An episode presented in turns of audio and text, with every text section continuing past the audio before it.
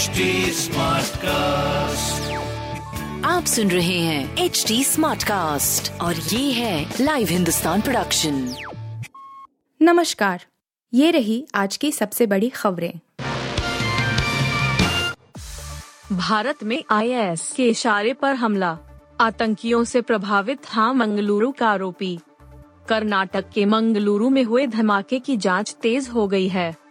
खबर है कि अब पुलिस बीते अक्टूबर में हुए कोयम्बटूर ब्लास्ट और ताज़ा घटना के बीच तार खोज रही है। इसके अलावा पुलिस को मामले में आईएएस सिंगल भी मिला है। पुलिस ने कर्नाटक ने पाँच जगहों पर तलाशी की है।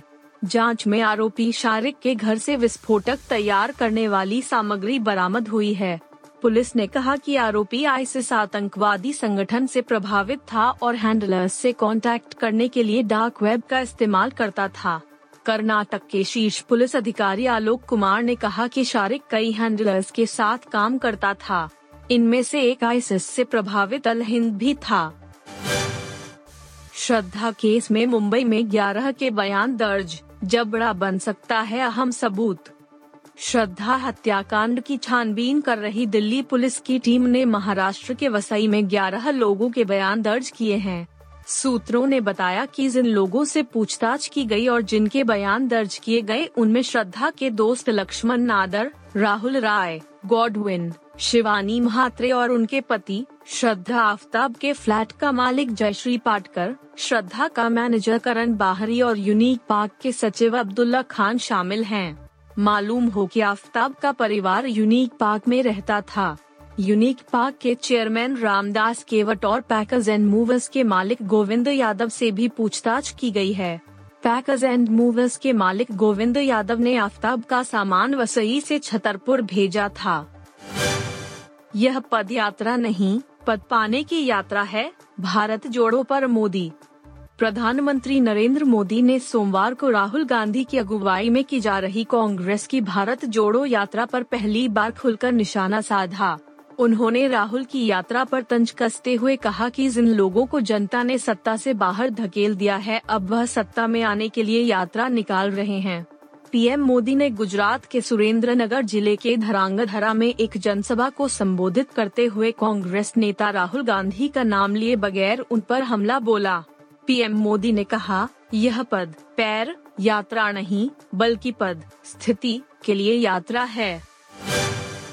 ऋषभ पंत के बचाव में उतरे वसीम जाफ़र, कहा, हमें थोड़ा टाइम देना होगा। भारतीय विकेट कीपर बल्लेबाज ऋषभ पंत पिछले कुछ समय से टी ट्वेंटी टीम में अपनी जगह नहीं बना पा रहे हैं। आईपीएल 2022 में धमाकेदार प्रदर्शन करने के बाद दिनेश कार्तिक विकेट कीपर बल्लेबाज की पहली पसंद बने ऐसे में पंत का पत्ता कट गया। टी ट्वेंटी वर्ल्ड कप में भी बाएँ हाथ के इस विस्फोटक बल्लेबाज को मात्र दो ही मैच खेलने का मौका मिला। ऐसे में जब न्यूजीलैंड के खिलाफ कप्तान हार्दिक पांड्या ने उन्हें पारी का आगाज़ करने का मौका दिया तो वो यहाँ भी फेल हो गए।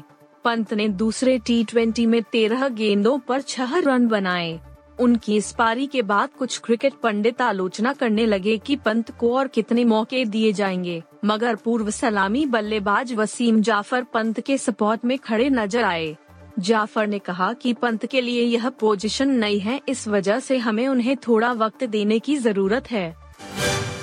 ब्रह्मास्त्र से बस एक कदम पीछे है अजय देवगन की दृश्यम टू।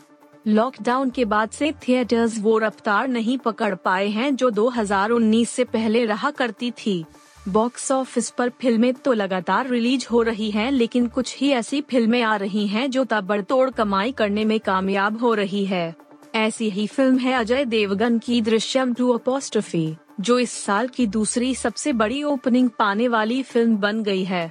पहले दिन फ़िल्म ने पंद्रह करोड़ अड़तीस लाख रुपए का बिज़नेस किया और दूसरे दिन तक यह सैतीस करोड़ रुपए का नेट कलेक्शन कर चुकी थी।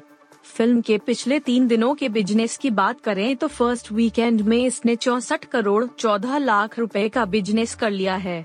यह आंकड़ा कार्तिक आर्यन की फ़िल्म भूल भुलैया दो से बड़ा है। आप सुन रहे थे हिंदुस्तान का डेली न्यूज़ रैप जो एच टी स्मार्टकास्ट की एक बीटा संस्करण का हिस्सा है। आप हमें फेसबुक ट्विटर और इंस्टाग्राम पे एट एच टी या podcasts@hindustantimes.com पर ईमेल के द्वारा सुझाव दे सकते हैं।